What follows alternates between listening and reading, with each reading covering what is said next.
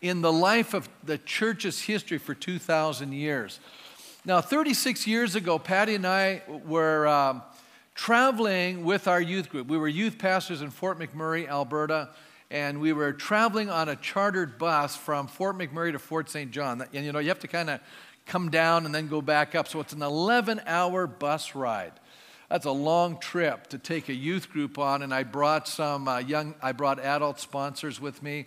And we joined the, the youth group there in Fort St. John, and we had a joint service. And God moved on that weekend in a way that I've never seen Him uh, do before or since.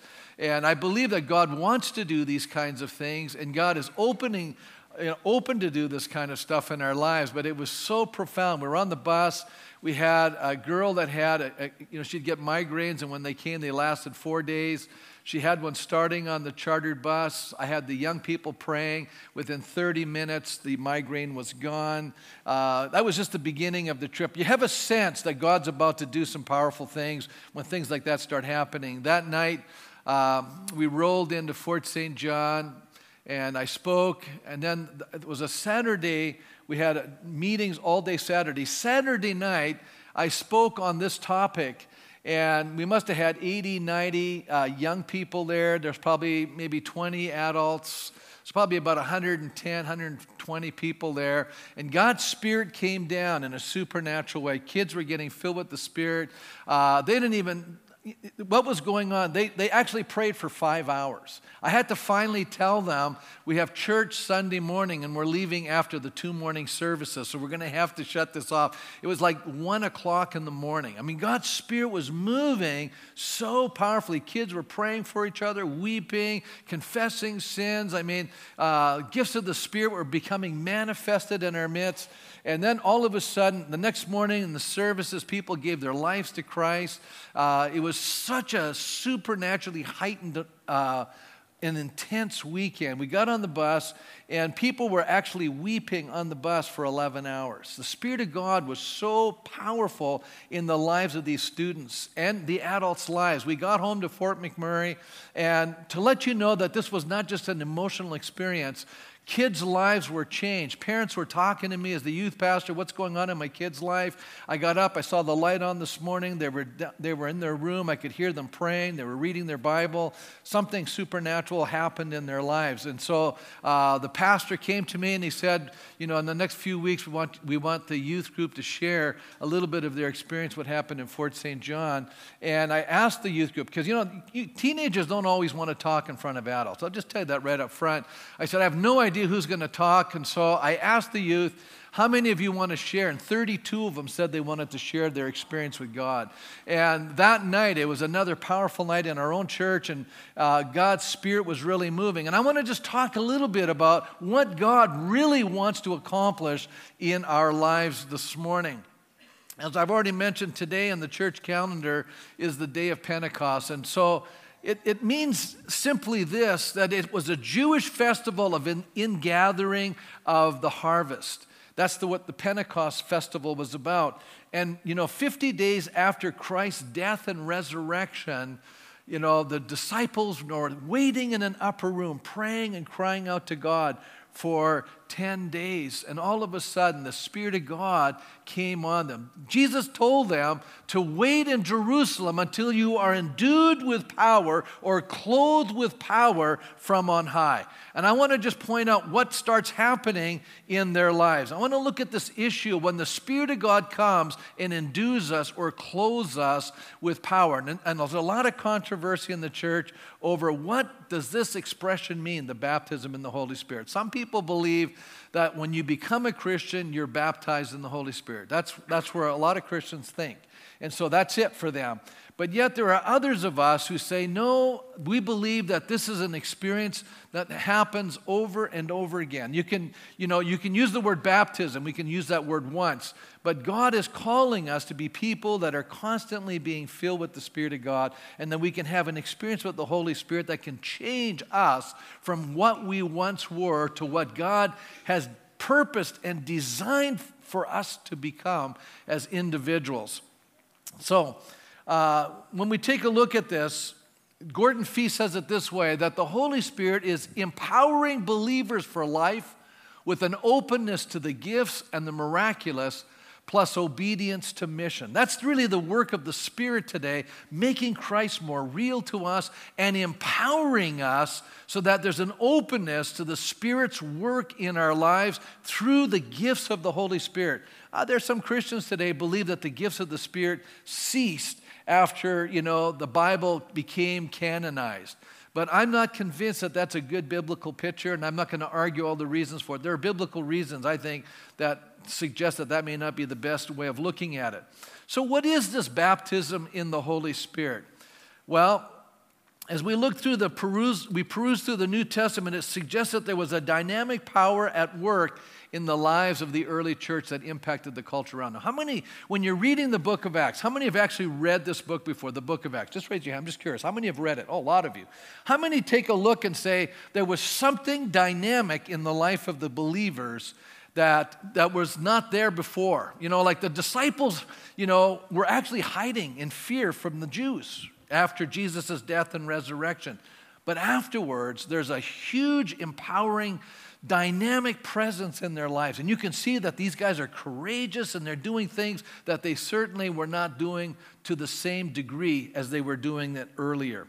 So, I think some people have tried to uh, understand that, you know, this, this experience you know, is actually, there's, there's a kind of a discussion, theological discussion in the church. Some say, well, this happened when you first become a Christian. And others say, no, this is a subsequential experience. And so I would argue that it's an experience that God wants to continually do in our lives. Now, I want to move along here and just say this. John the Baptist, when he came along, what was he preaching? He was preaching, repent, and kind of get right with God, right? That was. Uh, there, there is a work, I believe, beyond conversion that we need to experience in our lives. And John basically says the essence of the difference between his ministry and that of Jesus. This is what it says. He says, I baptize you with water for repentance, but after me comes the one who's more powerful than I, whose sandals I'm not worthy to carry. He will baptize you with the Holy Spirit and fire. Well, that's an interesting statement. And by the way, did that happen on the day of Pentecost? In Acts chapter 2, let's just take a look here. When the day of Pentecost came, they were all together in one place. Suddenly, the sound like the blowing of a violent wind came from heaven filled the whole house where they were sitting. They saw what seemed to be tongues of fire that separated and came to rest on each of them. And they were all filled with the Holy Spirit and began to speak in other tongues as the Spirit enabled them. So something supernatural happened. How many say that's, that was a supernatural event, right? And no, nobody's going to disagree with this. Not one Christian reading the Bible would say that's not supernatural. They'd all agree with that. You know, where the difference is, is can that be our experience today? See, there's the big difference. And I'm arguing that yes, it can be our experience, that we can have this amazing, powerful experience with the Holy Spirit that will bring about a transformation in our lives and help us to become more than what we were before. And that's the part that I think is so exciting. Now, Dr. Martyn Lloyd-Jones, uh, he's a Reformed theologian, okay? And what that really means is He's very traditional, and he would not be classified as a Pentecostal, okay? But he wrote a book which was really a series of sermons he preached in 1959.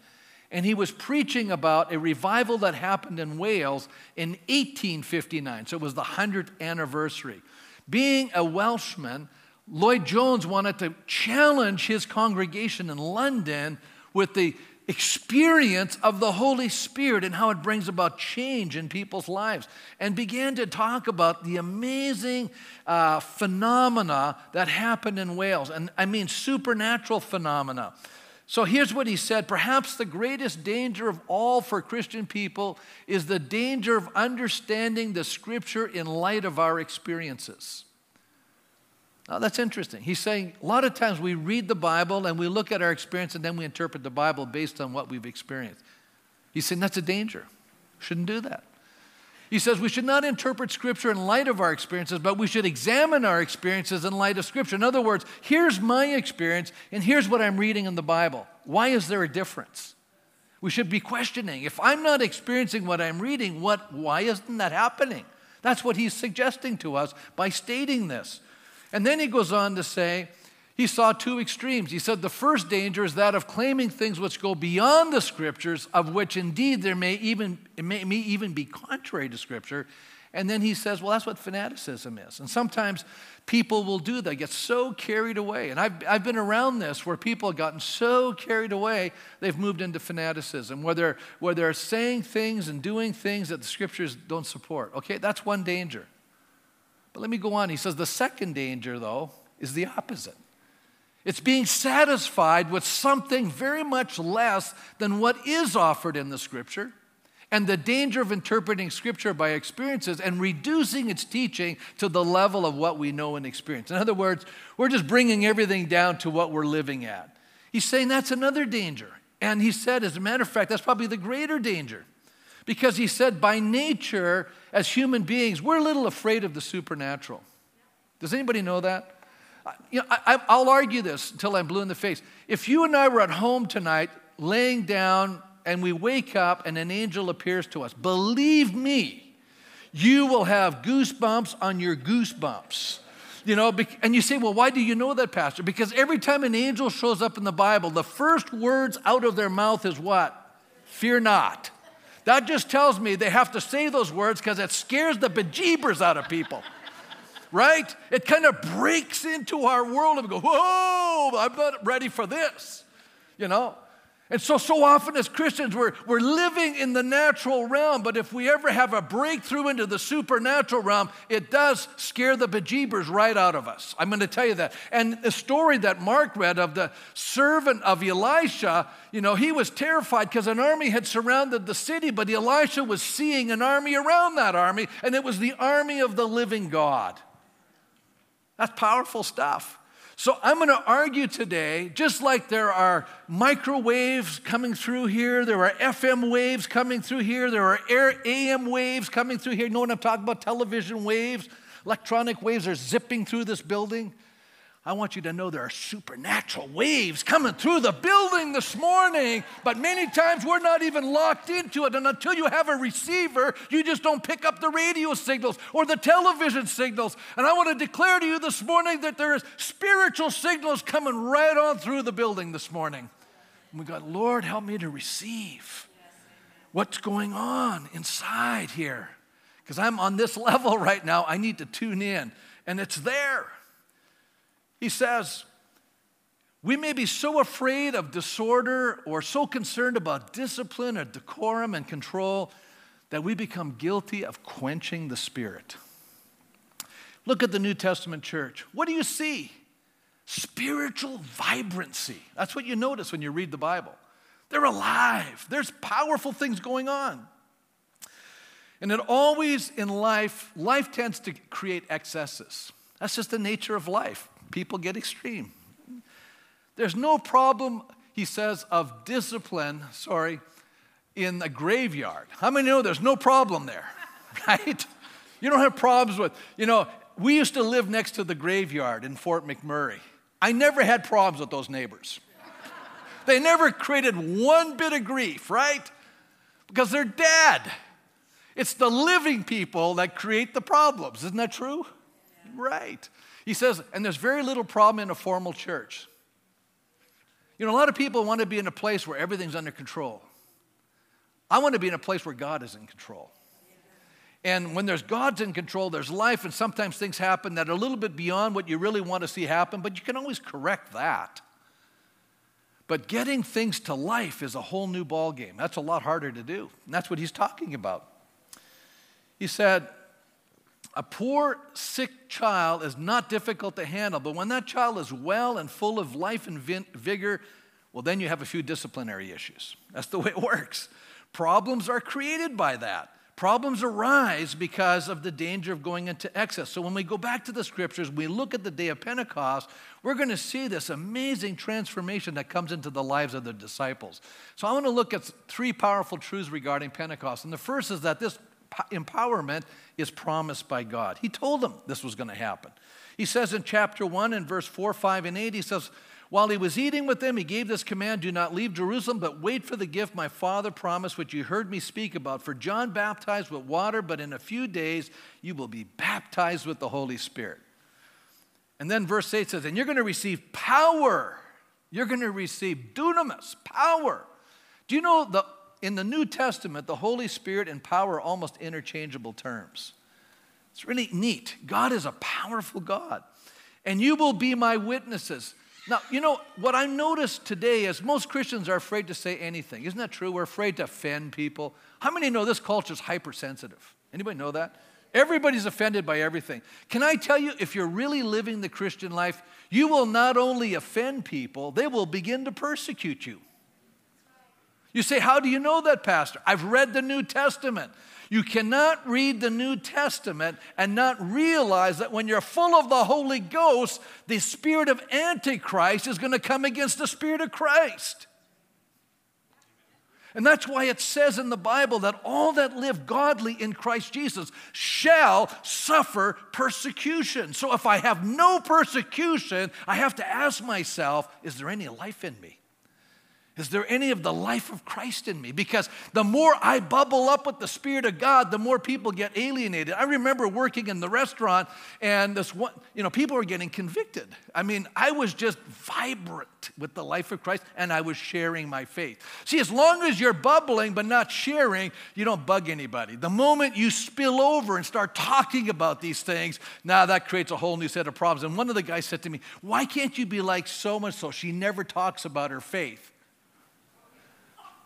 and going, well, that's a problem in my mind. You know, you know what the neat thing was? Because I kept sharing with this guy for two years, he finally got saved. I'm, I'm sure after he got saved, he says, I'm so glad you were sharing with me and not saying nothing. See, we think we're just amazing Christians because we are just living the life past. We never say anything. But who gets the credit for that? We do. You're such a wonderful person. You get told that all the time. Listen, if you're vib- vibrant with spiritual life and you're sharing, some people are going to get a little bit ticked off at you. See, we don't want that. We want everyone to like us. My problem is, I want Jesus to like me more. And I know that if I am pleasing Him, there's going to be some people not happy with me. That's the truth. You know, Peter now is preaching under the inspiration of the Holy Spirit. And listen, to, you know, think about Peter. Earlier, they're locked into the upper room for fear of the Jews. I have a text here, I'll find it, it'll come up here yet. But, but Peter gets up there and he's preaching. What does it says? When the people heard this, they were cut to the heart. That's a good word for conviction. They felt bad about the things they had done wrong, okay? Hey, it's okay to feel bad about when you do wrong things. That's a good thing. That means you got something happening in your life. And he said to Peter and the other apostles, Brothers, what shall we do? And he said, Repent and be baptized, every one of you, in the name of the Jesus Christ for the forgiveness of your sins, and you will receive the gift of the Holy Spirit. By the way, is that an important element? Yes, it is. And every Christian, every person that's given their life to Christ receives the Holy Spirit. What I am talking about is being full of the Spirit.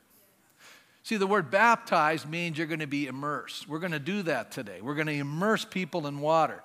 I'm talking about Jesus coming along and immersing us in the Holy Spirit. How many would say, I'm up for an immersion of the Holy Spirit today? I'll let Jesus baptize me in the Holy Spirit. I want it. I want what He's got for us. And He said, This promise is for you and your children and to all who are far off, for all whom the Lord our God will call. Will call. You know, it's interesting. Gordon Fee is a Pentecostal theologian. He says, For most Christians in the history of the church, the Spirit was believed in but scarcely experienced as a powerful presence. Either in the individual life or in the community, there grew up the idea that the Spirit was a quiet and unobtrusive presence. That's what people believe. If you're really godly, you'll be really gentle and quiet. See? For the earliest Christians, it was quite the opposite. The Spirit was always thought of as a powerful presence read the book of Acts and show me how quiet the Holy Spirit is. Please do that. I, would like to see that. I don't get that impression at all. I get the impression these guys are preaching and everyone's telling them to shut up. That's what they're telling them. And you know, there was a guy in Canada here just this past week or two who was preaching in the streets of Toronto and now is in jail because he was preaching the gospel. You could say all kinds of filthy things in our cities and nobody would do anything about it. But if you're preaching about Jesus, you're going to get in trouble. Do you see there's something going on here, folks? Can you guys understand there's a spiritual dimension at work here? We're not, we're wrestling not with people, with laws. We're wrestling with spiritual powers of darkness who are trying to suppress the church from speaking the good news about Jesus Christ. And for a lot of us, we're going, well, that's not my thing, Pastor. I'm a real shy person. I'm going to tell you something. If the Holy Ghost comes on you, you're going to be changed. I'm guaranteeing this. You get full of the Holy Ghost, and you're, people go, What got into you? The Holy Ghost did. And he's got something to say. See, when you're full of the Holy Ghost, you will be my what? My witnesses. You will speak what you are experiencing. Let me move on to the second powerful truth what it produces in our lives. It's promised, now it produces. It gives a person boldness we end up speaking with moral courage. You know, I, am really convinced that what's lacking today is moral courage. Come on now. Think about what I'm saying moral courage. The, the disciples, they're just ordinary people. Listen what it says on the evening of that first day of the week when the disciples were together with the doors locked for fear of the Jews. They were fearful. How many see it? They're just Peter, James, John. These guys are hanging together. Jesus had just been arrested, just been crucified. They think the Romans are going to come, they're going to be killed. They're scared. Okay, everybody get that? 50 days later, after praying for 10 days and the Holy Ghost comes on them, these guys are like lions. They're out in the middle of the city preaching their hearts out and going, whatever comes our way. Bible says in Acts chapter 3 as they're going on their way to prayer, man was there lame from birth. He was probably in his 30s, 40 years old. And Peter and John came along. The man's begging for money. Peter and John, silver and gold we don't have, but what we have we give you in the name of Jesus Christ. Rise and walk. Picked him up by the hand. The man started walking and leaping and praising God. How many know that got everyone's attention?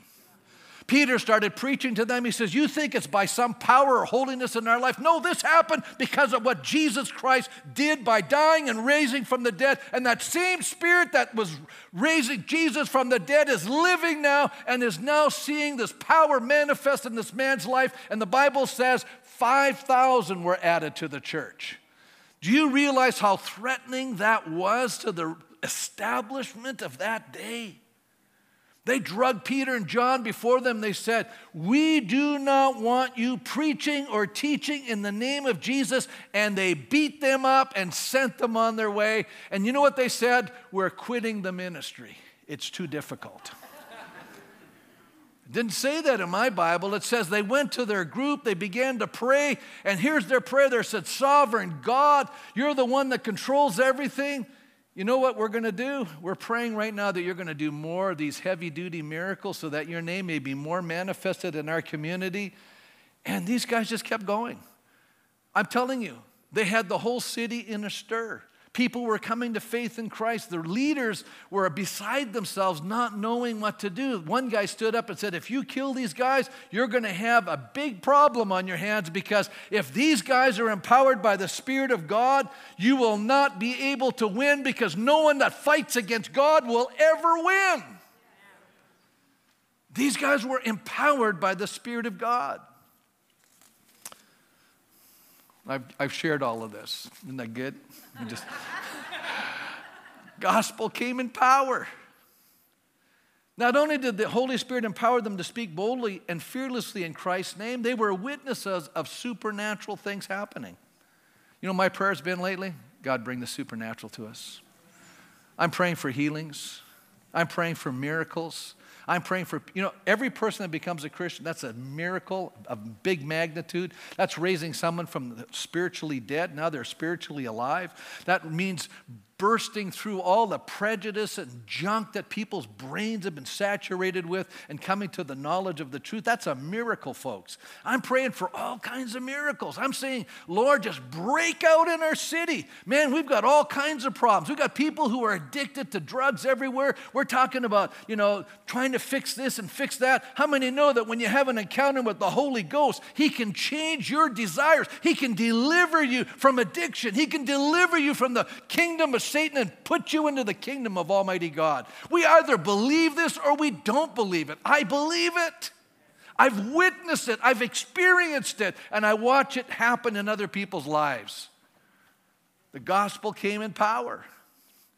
In Acts chapter 5, it says the apostles performed many miraculous signs and wonders among the people, and all the people gathered together in Solomon's colonnade. And having brought the apostles, they made them appear before the Sanhedrin to be questioned by the high priest. We gave you strict orders not to teach in this name, yet you have filled Jerusalem with your teaching and are determined to make us guilty of this man's blood. Well, they were guilty of this man's blood, that's why. When the Holy Spirit comes in power, he always threatens the status quo. He'll rock our world. He'll flip us right side up, you know? It's powerful what happens. You know what I like? I, I, like the fact that when the Spirit of God comes, He revives the church. Now, I want you to think about this. Jesus said, I will build my church, and the gates of hell will not prevail against it. You know, Martyn Lloyd-Jones says this in his book on revival. He says, The difference between the baptism in the Holy Spirit and a revival is simply one of the number of people affected. He says, I would define a revival as a large number, a group of people being baptized by the Holy Spirit at the same time, or the Holy Spirit falling upon them or coming upon a number of people assembled together. In other words, what is he saying is when this happens in a, in a large setting, it becomes dynamic. I mean, it can happen to you as an individual, but when it happens to us as a group, man, look out. How many know? Because it's going to be so dynamic. You know, it's so powerful. That's what he's talking about. Let me move on to the well, I like the statement. He says, It is a truism to say that every revival of religion is, in a sense, but a repetition of Pentecost. You see, what happens is, and this is, I've watched this. I've studied history, I've studied church history. I look at my own life, I look at the life of other people. Do you know we, we can get so excited about God, but how many here can honestly say that there have been moments you've had low points in your Christian life? Kind of, you know? Anybody have those moments? Just like low points. But then the Spirit of God comes, and what does He do? He revives you. Isn't that great? And then you have a high point again.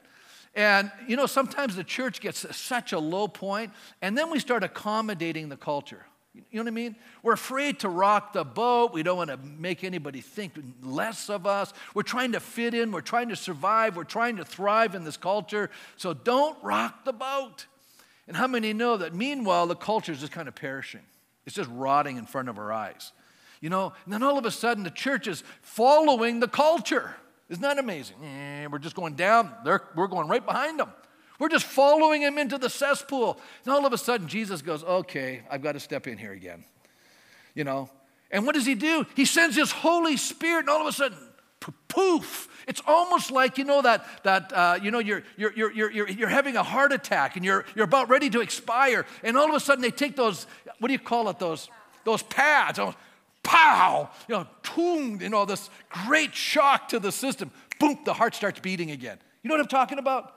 You see, that's kind of what revival is. God is now reviving something that was alive, but it looks like it's about to die, and He comes along and He sends His Holy Ghost boom, and all of a sudden people just come on fire. You see, John says, I'm going to preach this baptism of repentance, but when he comes, you will, he's going to give you the Spirit with fire. You know, you think about what fire does. What does fire do? It purges things, doesn't it? It destroys what's hindering us from being the kind of person we need to be. And I love that statement. You go, man, that person is on fire. You know? And you ever been around a Christian who's on fire? You know? And ever, all the other Christians running around the water. Gotta put them out, you know? Let's put him out, man. He's, he's making us look bad. Or else he's gonna cause trouble for us. You know, he's, he's on fire. You know? would to God the church was on fire, you know. Because, you know, people are attracted to reality and authenticity. And they long for this, you know. Oh, let me move on to the third truth. it's prepared by certain conditions. Okay, so Holy Spirit is promised. It produces boldness and courage. You ever thought about David for a minute? Why did he run up to that giant and everybody else was afraid? Because at that moment, David was full of the Holy Ghost. You see, you and I look, oh, it's David. No, it was when Samuel poured that oil and anointed him, and David now had the Spirit of God come on him, and that's why he could beat up the lion. That's why he could beat up the bear. That's why he could beat up the giant. You see, when you and I are full of the Holy Ghost, you and I can begin to do things we never could do before. How many say, I'm in for this? I want God to do that work in my soul that He so changes me that I become more than I've ever been before. I become more godly. I become more Christ like. I become more empowered by a Spirit. I have a greater courage and boldness. When people come up to me and try to intimidate and rock my world, something rises up within me. I just take my stand. I just love them, but I just speak the truth in love to them. I don't back down. And you know what I noticed about evil? Evil is a bully. And the only way you can defeat a bully is to stand up to it. And that's why Paul says in Ephesians that we're to stand when the evil hour comes. We're to stand and see the salvation of our God. Well, something inside of us starts, something happens inside of us. We desire God to start working in our life. That's a work of the Spirit, by the way. He's now he's percolating. You know, when the moment you, you get to this place where there's that longing, that desire that's born of God, that, that's creating a condition for the Spirit of God to come into our lives. You know, you think about the prophet uh, Isaiah. He's a priest, he's in the temple, he's, a, he's a, a prophet. And all of a sudden he says, In the year that King Uzziah died, I saw the Lord high and lifted up. I saw the train filling the temple. Hey, the supernatural broke into his life. And the first words out of his mouth were, Woe is me. I'm a man of unclean lips. You see, when real revival comes, the first thing that will happen to you and happen to me is that we'll begin to see things in our lives that are not so good. What we'll begin to see is all of the impediments that are keeping us from becoming the person that God wants us to become. The first thing we start noticing is we're getting convicted over things that other people think is normal. We're just saying, I can't do that anymore. That's not pleasing to my Lord and Savior. And we begin to repent. We turn our face towards God. And all of a sudden, there's less of us and there becomes more Him. Something happens. All of a sudden, our desires change. Isn't it amazing? You know, before I was a Christian, I had no desire to go to church. I never blame non Christians for not wanting to go to church. Why would you want to go to church? This is boring for them. But the moment I gave my life to Jesus, man, I could hardly wait. I loved it when the pastor opened the book and started preaching the word, and the Spirit of God started speaking into my soul, and I just felt God dealing with things in my life. I'm going, yeah, bring it on. I never got mad. I just started getting convicted. I started repenting. I, I said to Patty, you know, when my pastor died, was, I, I'd been under his ministry for about a year and a half, and then I went to Bible school, and I came back when he passed away. I said, when this guy speaks, Patty, I cry. Every time. I was so broken. I mean, it was the Spirit of God. It was just such an anointing, you know. And, and it was amazing to me how other people could sit in that same church and nothing happened to them. There could be people in that church that got so full of grumbling and complaining and criticism, and meanwhile, I was just weeping. You see, the condition of our heart is what it's all about. And when the Spirit of God is at work in our hearts, something happens to us. We're connecting to God. A lot of us, you know, we're so locked into this world and we're so caught up in our agenda and our plans and how things should work out. But when the Spirit of God comes, all of those things take a back seat. They just start moving in backwards. All of a sudden, you go, I just want more God. I just want to do God's will. I can still remember a sermon that my pastor preached, you know, calling us to fully surrender our lives to Christ. And everybody else left, and I came forward. They left the sanctuary. I just stayed. I knelt down. And I began weeping, weeping uncontrollably for a half hour. And I said, God, Here's my life. I'm not a lot, but I'm going to give you everything I've got for the rest of my life. Do you know God takes that to heart?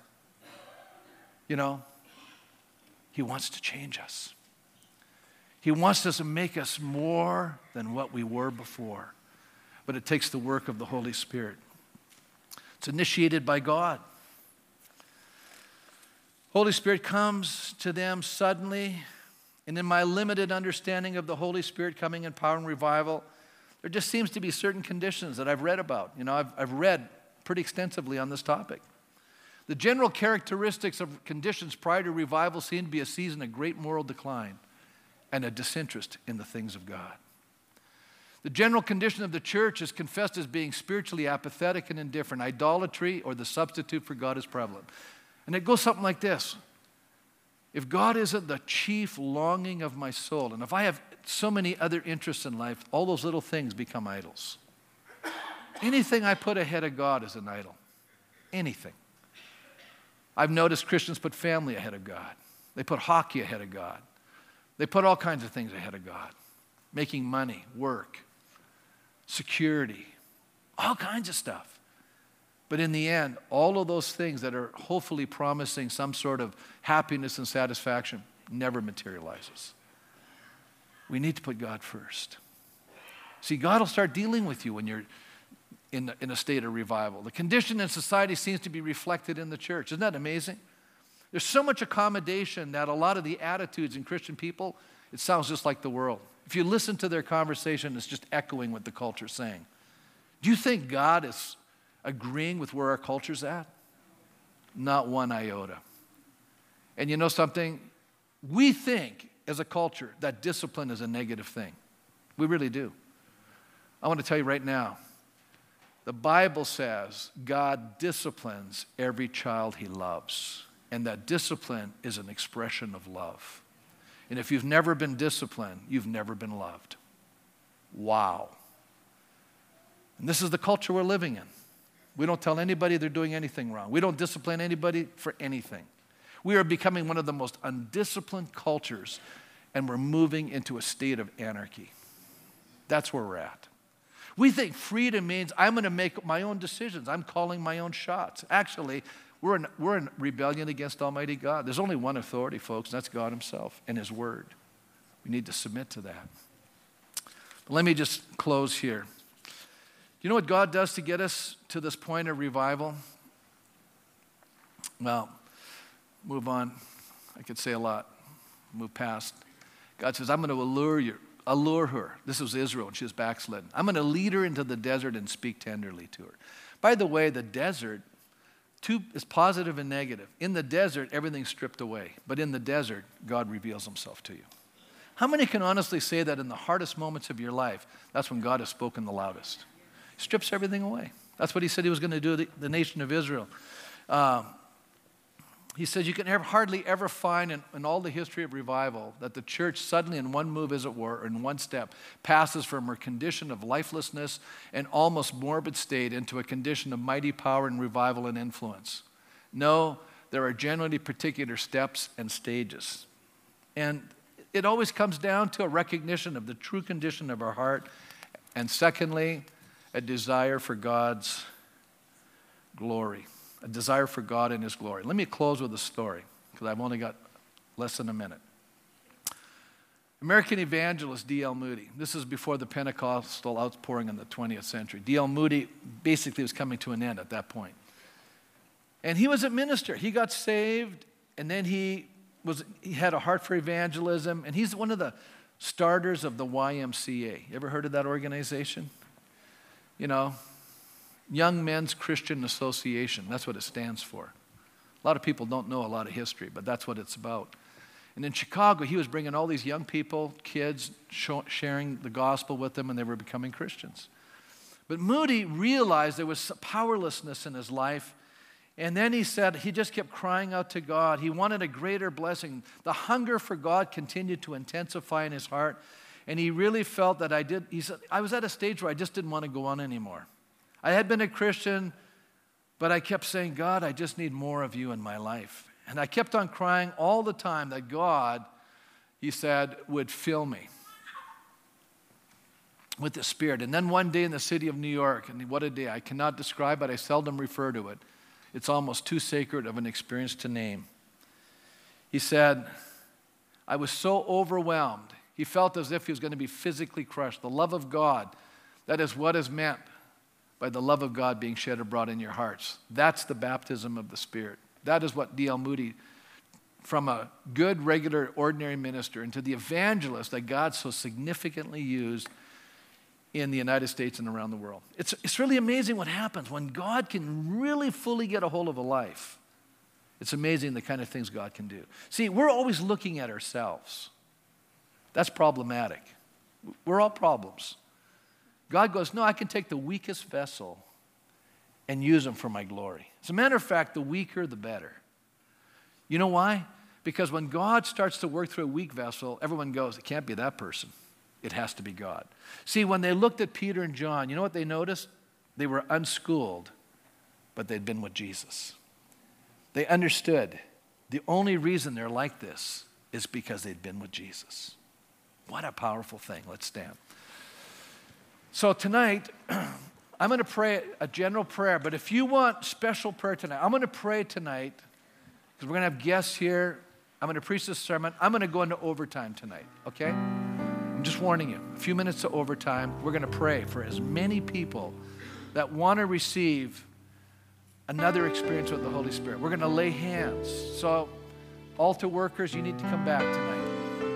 If you want to pray for people to be filled with the Spirit, you come tonight. We're going to pray. We're going to ask God to do a mighty work. I'm going to pray generally right now, but we're going to pray very specifically tonight. Okay? How many here say, you know what? I need God to do a deeper work in my life? I need God. Just raise your hand. That's you. I need God to do. See, my hand is up. I, w- I want to go to another level with God. I think there are other levels to go to. I'm just saying, God, I want you to do a deeper work, a greater work. I want to be more used of you. I want to have a greater impact, a greater influence. I'm saying to myself, okay, I've only got so many more years. And my attitude is, I want to make them the greatest years. I want these to be the most fruitful, the most effective, the most powerful. And the only way it's going to happen is if I'm full of the Spirit. And that's true for you as well.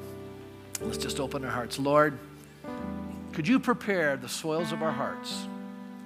Could you do such a mighty work in this congregation, in our community, that we will have a mighty outpouring of your Spirit? We'll have not only a city revival, I pray, Father, that you're going to use us to impact not only our province and not only our nation, but we're going to be nation changers. You're going to do such a work in the lives of these, your children, because they're saying, God, use me. God, use me. God, use me. I pray to that end, Father, that your spirit would come You'd break up the fallow ground. You'd break up the hardness of our hearts. You would address the things in our life that are impeding the work of your Spirit. Lord, you would do a supernatural work in our lives and through our lives. It will change our families, it will change schools in our community. It will change people. The Spirit of God is just going to move through this community, changing the broken lives. There's going to be people set free, healings. We're going to see miracles happening, Father, because you want to use ordinary lives who are fully surrendered to you. we thank you for that, Father, in Jesus' name. Amen. Amen. God bless you as you leave this morning.